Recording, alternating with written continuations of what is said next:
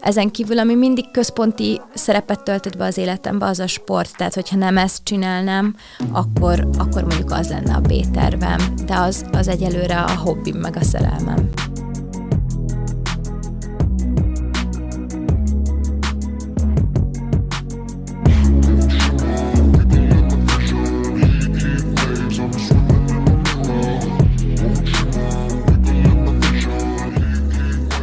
Mai vendégem Kovács Nyári Diana, aki sokak számára a barátok köz Hannájaként lehet ismert, azóta azonban sok minden változott. Nem csak a méltán híres sorozatnak lett vége, de időközben megszületett Dia kisfia Zétény, illetve már egy új szériában egy teljesen más karakter bőrébe bújva tündökölhet a színésznő. Új esztendő, új részek, mai vendégem Kovács Nyári Diana. Igen, szia, hello, szia, sziasztok! Uh, Mire kimegy ez a felvétel, már valószínűleg látható leszel a tévében, egy új sorozatban, ami nem más, mint a Hotel, a Hotel Márkeret. Márkeret, így van.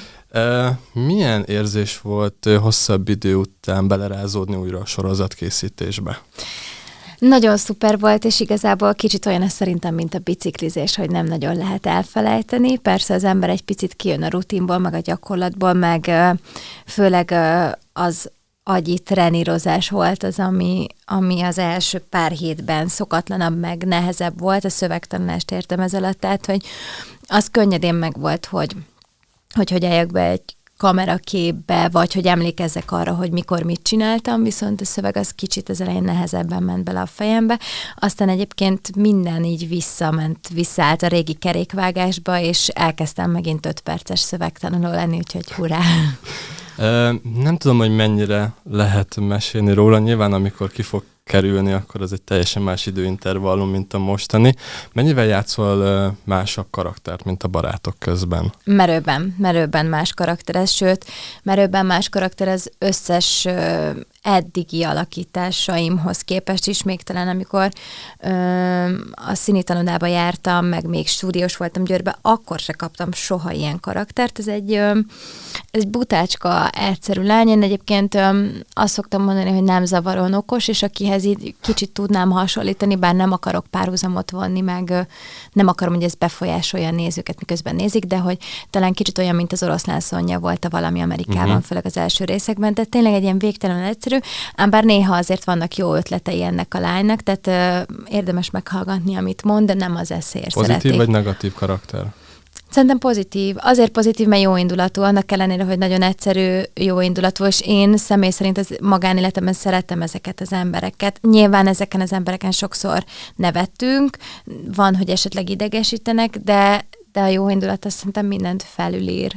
Azért voltam kíváncsi, hogy pozitív vagy negatív karakter, én úgy tudom, hogy te kedveled a negatív karaktereket. És hát szerintem sokkal izgalmasabb akár. Igen, és pont azt akartam megkérdezni egyébként, hogy miért választanál egy negatívabb karakter, de akkor meg is válaszoltad, hogy sokkal izgalmasabb. Igen, tehát például szerintem nyilván az Angelina Jolie-nak a demónáját egy picit próbálták ma pozitív irányba elterelni, de hát sokkal érdekesebb mindig egy ilyen nőt alakítani, mint a naivákat, akik hebegnek, habognak, sóhajtoznak, esetleg izé, tehát öm, kevergetnek, mert hogy ilyen nőt is játszottam, és pont a tavalyi évben Szarvason a Twist Olivert csináltuk, amikor Rose voltam, egy végtelen naiva, nagyon jó indulatú, és a rendezőnk a legnagyobb segítő kézzel próbálta beleadni azokat a technikákat a, tényleg a tarsolyomba, hogy, hogy mitől lesz ez érdekes, meg hogy mitől, hogy ő megtestesíti azt a nőt, aki, aki most itt a tudomány ágára lép, és, és ő, ő egy abszolút ilyen feminista nő, de, de hát az annyira nem volt izgalmas mégsem az a karakter, bármennyire szerettük volna azt kihozni belőle. Mennyire mankó az, hogyha egy olyan karaktert játszol el, akivel sokkal jobban tudsz azonosulni, akár mondjuk hasonlít arra a személyre, aki valójában vagy, vagy éppen pont ellenkezőleg pont ezért nehéz? Um... Gondolok szerintem, itt a, bocsánat, a szabadvágok, a Hanna talán. Igen, a Hanna barátok közben az közel állt hozzám, főleg akkor tiniként én tök hasonló lány voltam, picit lázadó, de egyébként azért normális, jó tanuló, az öltözködésem is inkább a fiús felé hajlott, mint sem a lányos felé. Üm, viszont meg volt ez a nehézsége, hogy gyakran így, üm, azt nem mondanám, hogy összekevertem magamat a szereppel, mert Már nem, de, de hogy nem volt benne kihívás, az olyan hmm. rutinszerű dolog volt, és ö, sokszor azt éreztem, hogy most nem tudom, hogy ez a civil dia, vagy, vagy akkor én most itt játszom és alakítok, annak ellenére, hogy szöveget mondok persze. Kicsit visszakanyarodva most így a legelső dolgokra, a legelejére az életednek, hogy egy korábbi interjúban mondtad, hogy neked így ez meg volt tervezve, hogy te színésznő leszel, és hogy nem nagyon volt más opció. Nagyon más opció, ahogy mondod, nem nagyon volt más opció. Igazából egészen kicsi voltam, amikor a keresztanyám engem bevitt a Győri Nemzeti Színház takarásába, és onnan végignéztem számtalan előadást, a Hotel Mentolt szerintem számszerűsíteni sem tudom, hogy hányszor láttam, és, és akkor már valahogy ez nekem annyira bevésődött, hogy... tényleg nem volt más opció, nem érdekelt semmi más, és valahogy, ahogy általános iskolába bekerültem, nagyon foglalkoztatott az irodalom, akkor elkezdtem szavalóversenyekre járni, és kiderült az, hogy, hogy nekem nincs lámpalázam, meg abszolút exhibicionista vagyok, tehát öm, működhet ez a sztori.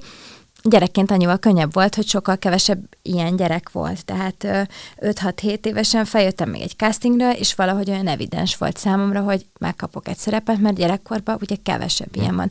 Aztán az idő előre haladtával egyre több fiatal jön rá, hogy ő is ezt akarja csinálni, és egyre többen baromi jók benne, és aztán nagyon nagy lesz a verseny, és arra döbbensz rá húsz évesen, tizennyolc évesen, hogy most már az, amit te tudsz, az abszolút nem uh-huh. kirívó. És egyáltalán nem is volt B-terved? Nem nagyon. Nem nagyon. Én vendéglátóipari szakközépiskolába jártam egyébként, amit nagyon-nagyon élveztem. Elméleti síkon egy nagyon pici kellene még ahhoz, hogy kicsi továbbképzés, és akkor akár vendéglátást is csinálhatnék, vagy akár turisztikát, vagy hasonló irányvonalat, de ez Isten igazából soha nem. Az, hogy, hogy nyelveket tanuljak, az vonz a mai napig, és most, hogyha lesz szabad időm, és most egy ideig nem forgatunk, akkor ez egy tervem. Ezen kívül, ami mindig központi szerepet töltött be az életembe, az a sport. Tehát, hogyha nem ezt csinálnám, akkor, akkor mondjuk az lenne a B-tervem. De az, az egyelőre a hobbim, meg a szerelmem. Uh-huh. És e, vendéglátásban volt, hogy valamilyen szinten esetleg dolgoztál, akár gyakornoki szinten, vagy emlékszel a legelső olyan munkádra, ami egy, akár egy nyári munka volt, amire egy fizetés kap? Közede, hogy um, ugye mi, nekünk annyi, hogy gyakorlatunk az volt a középiskolában, de tekintve, hogy tizenhat voltam, amikor a Barátok közbe bekerültem, gyakorlatilag egy középiskolás nyaram hmm. volt, amikor, amikor um, nem dolgoztam, de azon a nyáron én már tudtam, hogy fogok forgatni. Hmm. Tehát, hogy gyakorlatilag én a második évtől, szeptembertől már magántanulói státuszban voltam, úgyhogy innentől kezdve nekem a diákmunkám az már a Barátok közt volt. Mennyire változtatta meg egyébként az életedet a Barátok közt? Ugye te mondhatjuk, hogy konkrétan a csúcson csatlakoztál a Barátok közben, amikor nagyon-nagyon nagyon pörgött még.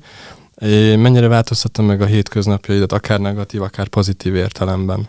Kicsit ilyen lassú volt ez a folyamat szerintem, úgyhogy ezért nem az történt, mint mondjuk szerintem Amerikában történhet az, hogy az ember egyszer csak bekerül egy sorozatba, és onnantól rajongásig imádják az emberek, és lerohanják, és nem tud létezni, azért ez itthon nem így van. A féltékenység? Hát azzal szembesültem, bár elég naív lány vagyok, ezt próbálom levetkőzni, meg azért történt egy pár olyan dolog már az ott az életemben, hogy egyre kevésbé vagyok naív, de még azért a mai napig az vagyok.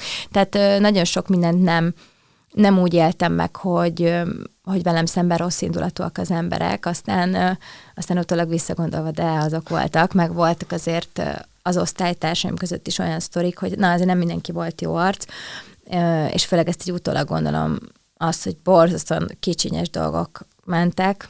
Még furcsa, mert hogy én így laikusként arra gondolnék, hogy tökre menő lehet az, hogyha az osztálytársad egyébként egy napi sorozatban egy főszereplő, és... Ö, igen, én is azt gondolom, meg én is az az ember vagyok, aki például a barátaim sikereinek nagyon örülök, ha nálam több pénzt keres valaki, és megdolgozott érte, akkor azt mondom, hogy tök jó, tök ügyes vagy.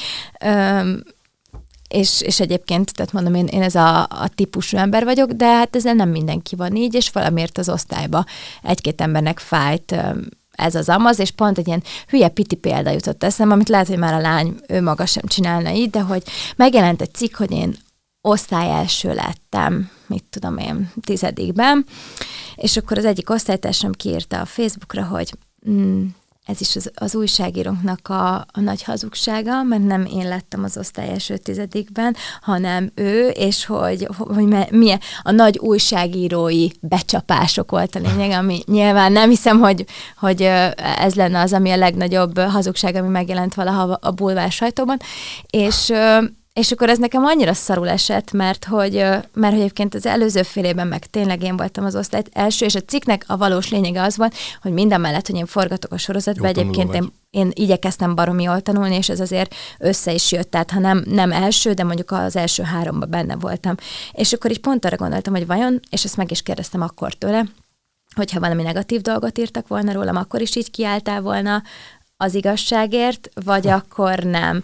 És erre ő nem válaszol, de nyilván ez egy ilyen pitiáner, kicsinyes, kamasz dolog volt, igen, amit biztos vagyok benne, hogy már most nem így csinálna, és egyébként tök jobban vagyok a volt osztálytársaimmal, de volt ilyen is. Szeretsz amúgy uh, ismert lenni? Hú, ez nagyon nehéz kérdés, mert uh, annyira fiatalon kerültem bele ebbe az egészbe, hogy nem tudom már, hogy uh, mármint amióta felnőtt eszemet tudom, azóta engem ez vesz körül, hogy azért úgy meg-megismernek az utcán, de, de nem, én ezt sose fogtam fel úgy, hogy teher, meg sose jártam napszemüvegben moziba, meg szerintem tényleg itthon nincsen Isten igazából sztárkultusz, uh-huh. aki ezt elhiszi, az az nagy hülye. Már bocsánat, mert szerintem az ismert emberek között van, akik, van, akik tényleg úgy, úgy mennek be egy bevásárlóközpontba, láttam is ilyet, mint hogyha, érted, nem tudom, a Brad Pitt sétálna végig, és hogy full ciki, mert hogy szerintem tényleg itthon, itthon ez egy nagyon más világ, és hogy főleg az, hogy Pesten szinte minden nap összefutsz egy olyan emberrel, aki a tévében igen. van, vagy itt-ottam ott szerepel. Én ugyanolyan ember vagyok, mint bárki más, csak az én munkám nem az, hogy bemegyek, legyúrok egy kiflit, megsütöm és eladom, hanem az, hogy beszélek a tévében. És hogy ezt ahhoz, mondjuk így megszólítanak így random az utcán, hogy csináljanak veled egy fotót?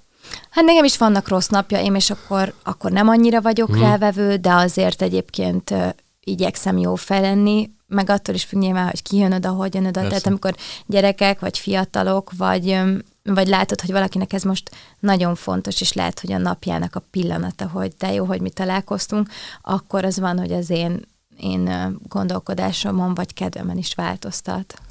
Főleg azért is kérdeztem most ezt, mert így végeztem a kutatómunkát, néztem veled az interjúkat, videókat, és nagyon sok pozitív visszacsatolás, pozitív komment érkezett a személyeddel kapcsolatban. Tényleg én nem is néztem meg őket, hogy igen, nem és tudom. Arra voltam kíváncsi, hogy szerinted a te véleményed szerint ez miért lehet, vagy minek köszönhető? A, azt szokták mondani, hogy azt hiszem, hogy amit az ember gondol magáról, az általában egyébként úgy van. Tehát, hogy a szívem mélyén az ember pontosan tudja a rossz tulajdonságait is, meg... Ezen múltkor gondolkoztam, hogy vajon aki rossz fejember, azt tudja magáról, hogy ő rossz fej. Tehát aki ilyen, mondjuk egy híresen szemétrendező, az biztos, hogy tudja, hogy neki ez a híre, hogy ő híresen szemét, vagy hogy egy terrorista. Még akkor is, hogy az ember ezeket próbálja magában mm. elnyomni, szerintem a lelked mélyén nagyjából tudod, hogy mi rólad a, a közvélemény. És... Öm, Én magamat egyébként nem látom egy ilyen nagyon nehéz természetű embernek, ez most ilyen nem nagy képűség, vagy elfogultság, csak hogy azt gondolom, hogy én azért egy alkalmazkodóbb, simulékonyabb ember vagyok, aki próbálok néha túlságosan is mások kedvében vagy kedvére járni, úgyhogy ebből adódóan van szerintem az, hogy, hogy ezért kilencven százalékban szimpatizálnak velem az emberek, mert úgy valakivel, minden, mindenkivel fel tudom venni a, a, a közös hullámhosszot, még akkor is, hogyha ha valaki nagyon nehéz természetű. Szereztél-e olyan tapasztalatot valamelyik korábbi munkád vagy szereped során, amit ma is tudsz kamatoztatni, vagy esetleg pont egy olyan, amit épp kerülnél?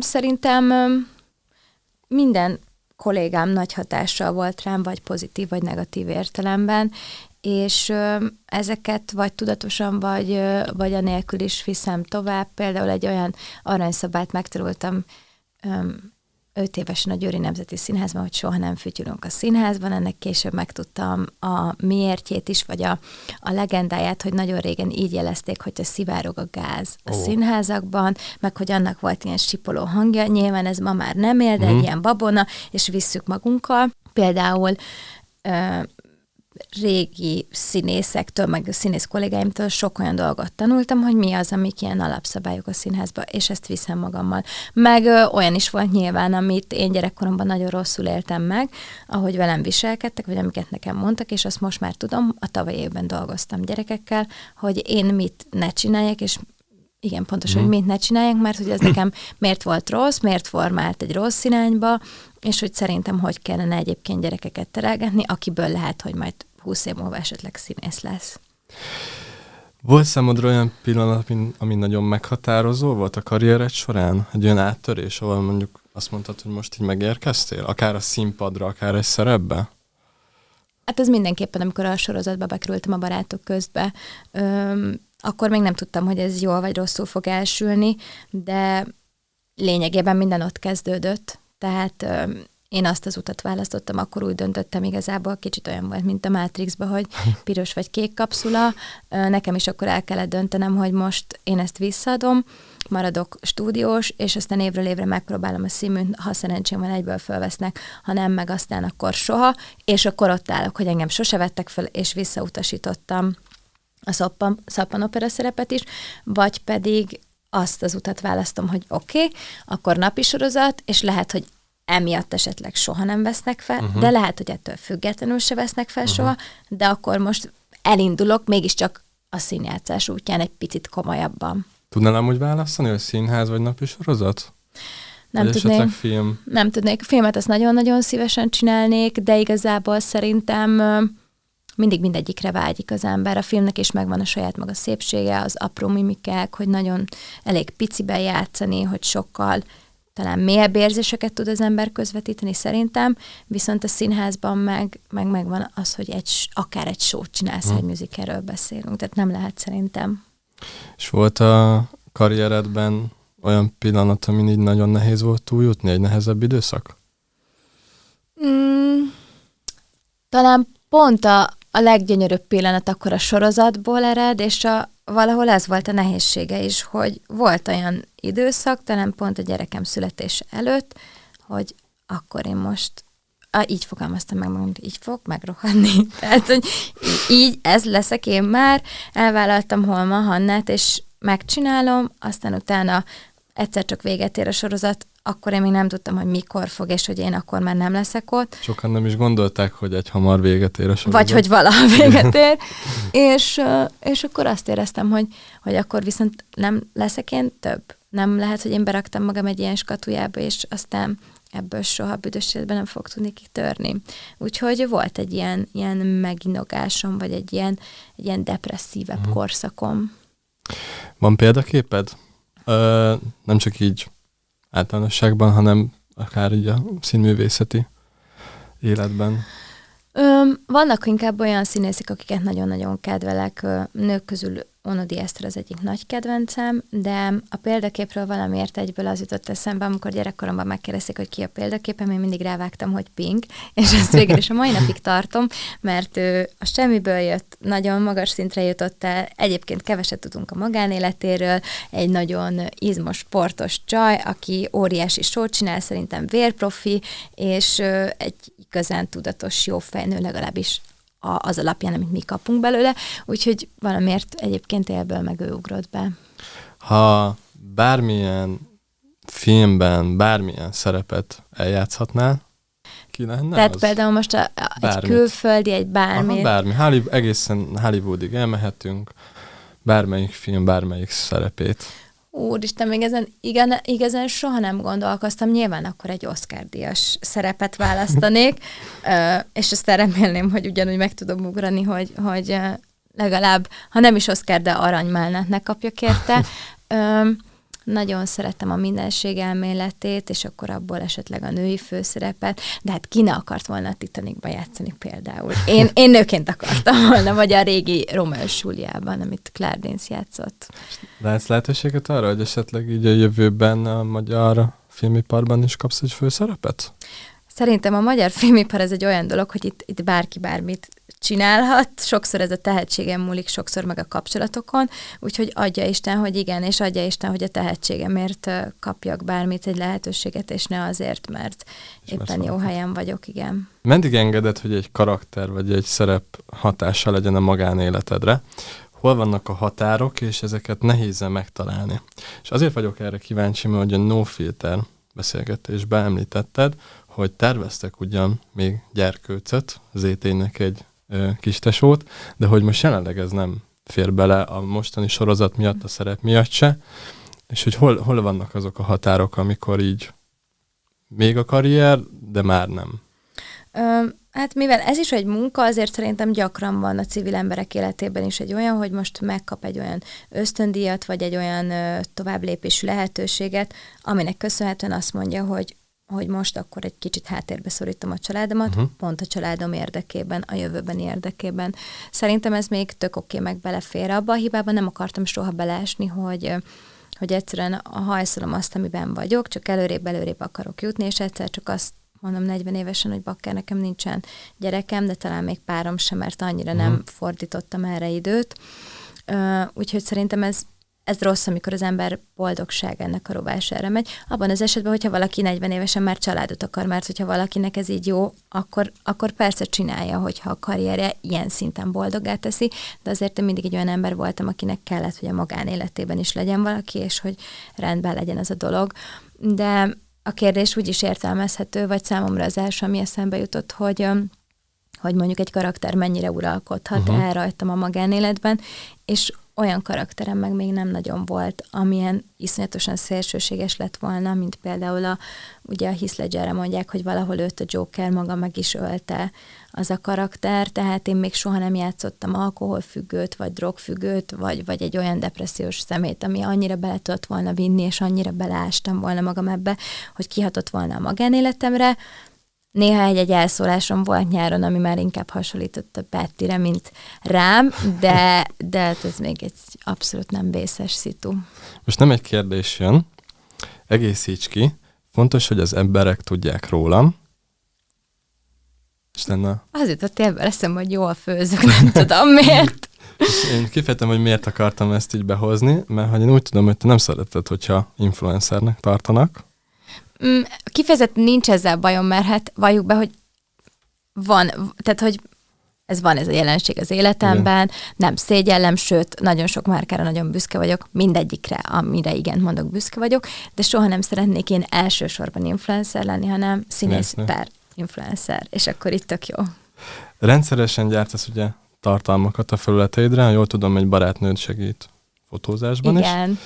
E, mi a véleményed erről a világról? Leginkább azért kérdezem, hogy a fiatalokat ez nagyon érinti ez a téma. Szerinted mennyire megy jó irányba ez a social platform, és hogy mindent is megjelenítünk, mindenki rajtalóg, stb. Instagram, TikTok, és a többi, és a többi. Kíváncsiak a te véleményedre, hogy te, aki rendszeresen gyártasz oda. Hát szerintem ez nagyon-nagyon fura és tök kettős világ. Meg annyi tartalomgyártó van rajta, van, aki ugye abból lesz híres, hogy cikizik másokat, vagy, vagy az, hogy egy kicsit oda-oda bők, az is egy bizonyos pontig vicces, és hogyha ez kellő intelligenciával van csinálva, akkor szerintem tök jó, de egy idő után, idő után szerintem akarva akaratom, mondjuk a fiatalokban azt kelti, hogy hm, rossz indulatúnak lenni menő, akkor én, én is izé csesztetem majd Marikát az osztályba, meg izé, és akkor, és akkor az, az egy járható út. Tehát például szerintem egy, egy fiatalra tud ilyen szinten negatív hatása lenni, hogy, hogy kicsit olyan, mint a South Park, tudod, hogy ezt úgy kell nézni, hogy, hogy már jól kell nézni, már felnőtt fejjel kell nézni, mert különben azt szülöd le belőle, hogy de jó, hogy káromkodnak, meg de jó, hogy megy az a butaság, és közben meg tökre nem az a lényeg az egésznek. Úgyhogy szerintem ezért van nagyon nagy felelőssége azoknak, akiket sokan követnek és fent vannak egy ilyen platformon, hogy ezeket az embereket hogy formálják, akik még teljesen frissek, és még nem biztos, hogy tudják, hogy ezeket hogy kell kezelni, hogy kell nézni. A sorozatunk egyébként pontosan az influencerekről is szól, és erről a baromi külsőséges és felszínes világról, amit gyakran ott folytatunk és élünk, a filterekről, amik, amik uh, szerintem nagyon-nagyon károsak, de valahol az is teljesen oké, okay, hogy az ember a szépet akarja nézni, és én sem akarom egyébként, imádom nézni a Victoria's Secret modelleket, és inspirál, hogy én is úgy nézhetek ki, annak ellenére, hogy ő mondjuk négy hétig nem eszik semmit arra a divat bemutatóra, de valamiért én is szeretem ezeket a platformokat nézni, csak szerintem ez egy idő után nagyon veszélyes is tud lenni, úgyhogy én felnőtt fejjel talán már egy egyen reálisabban látom ezeket, hmm. mint mondjuk egy tizenhét éves. A veszélyről nem is beszélve, amiket ők nem biztos, hogy tudnak, vagy még én sem biztos, hogy felfogom sokszor, hogy amit én kirakok, vagy ami látszik a gyerekem arca, az tényleg a világ bármely pontjára eljuthat. Igen.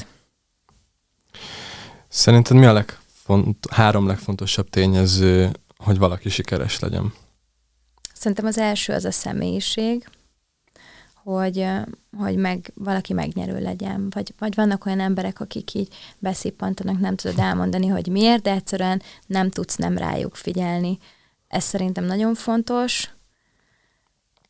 És ez, ez annyira fontos, hogy a másik kettőre már szinte nem is tudok mit mondani, mert szerintem, ha egyéniség meg személyiség van, akkor onnantól kezdve már tök mindegy, hogy az embernek milyen alakja van, milyen arca van, minden más, az másodlagossá válik, de akkor azt mondom, hogy milyen egy, egy jó egy jó ember, vagy az, aki, aki jó. Én szerintem fontos az, hogy az ember tisztességes legyen, ez persze nem, nem alapeleme, hm. de, de szerintem fontos, és az hogy, az, hogy ő saját magát jól tudja menedzselni.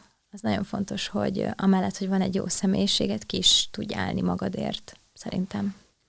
Van bármi, amin így utólag változtatnál, így a karriered szempontjából? Minden évben jelentkeznék a színműre, mert akkor nem lenne bennem az, hogy mi lett volna, ha mert akkor tudnám, hogy azért nem vettek föl, mert mindent megtettem érte, és nem kellettem, nem vettek föl. Ö, így meg nem tudom. Ez, ez hol bukottál nálad? Ö, hogy tizenkilenc évesen, amikor leérettségiztem, akkor egy jó nagy tróger voltam, és akkor nem készültem fel normálisan, és elmentem, és kiestem a, az első rostán. Utána rá egy évre készülgettem, és a felvételi napján fölhívtam a színműt, hogy, hogy engem húzzanak le a listáról, mert mégsem megyek el, mert féltem, mert mit tudom én, lebeszéltem saját magamat, mert hülye voltam, és ugye húsz évesen nem gondolod azt, hogy az idő baromi hamar elmegy, és akkor huszonnégy évesen rájössz, hogy de, elment az összes lehetőséged, és akkor már elmentem előkészítőre, meg úgy felvételiztem, komolyan vettem, és akkor jutottam, jutottam tovább, de, de már a végéig nem mentem el, és ott viszont az volt a baj, hogy az már az utolsó alkalom volt, hogy felvételizhettem. Akkor most így lehet, hogy az utolsó kérdésem ezután így nagyon adja magát, mert az az lett volna, vagy az lenne, hogy ha egyetlen egy tanácsot adhatnál a mai fiatal generációnak, mi lenne az? Szerintem az, hogy az idő nagyon gyorsan múlik, és attól még, hogy, hogy fiatal vagy, és esetleg tizenhét, tizennyolc, tizenkilenc éves vagy, ne hidd azt, hogy még előtted az élet. Persze, előtted az élet, de amit meg kell tenni, azt ma kell megtenni. Diana, nagyon köszönöm, hogy elfogadtad a meghívást, és hogy beszélgethettünk. Én is köszönöm. Megtisztelő volt, illetve nagyon sok sikert kívánok neked, jó egészséget a családnak. Köszönjük szépen. És remélem, hogy láthatunk egy film főszerepében a jövőben. Azt én is. Köszönöm. Köszönöm szépen. Sziasztok. Sziasztok.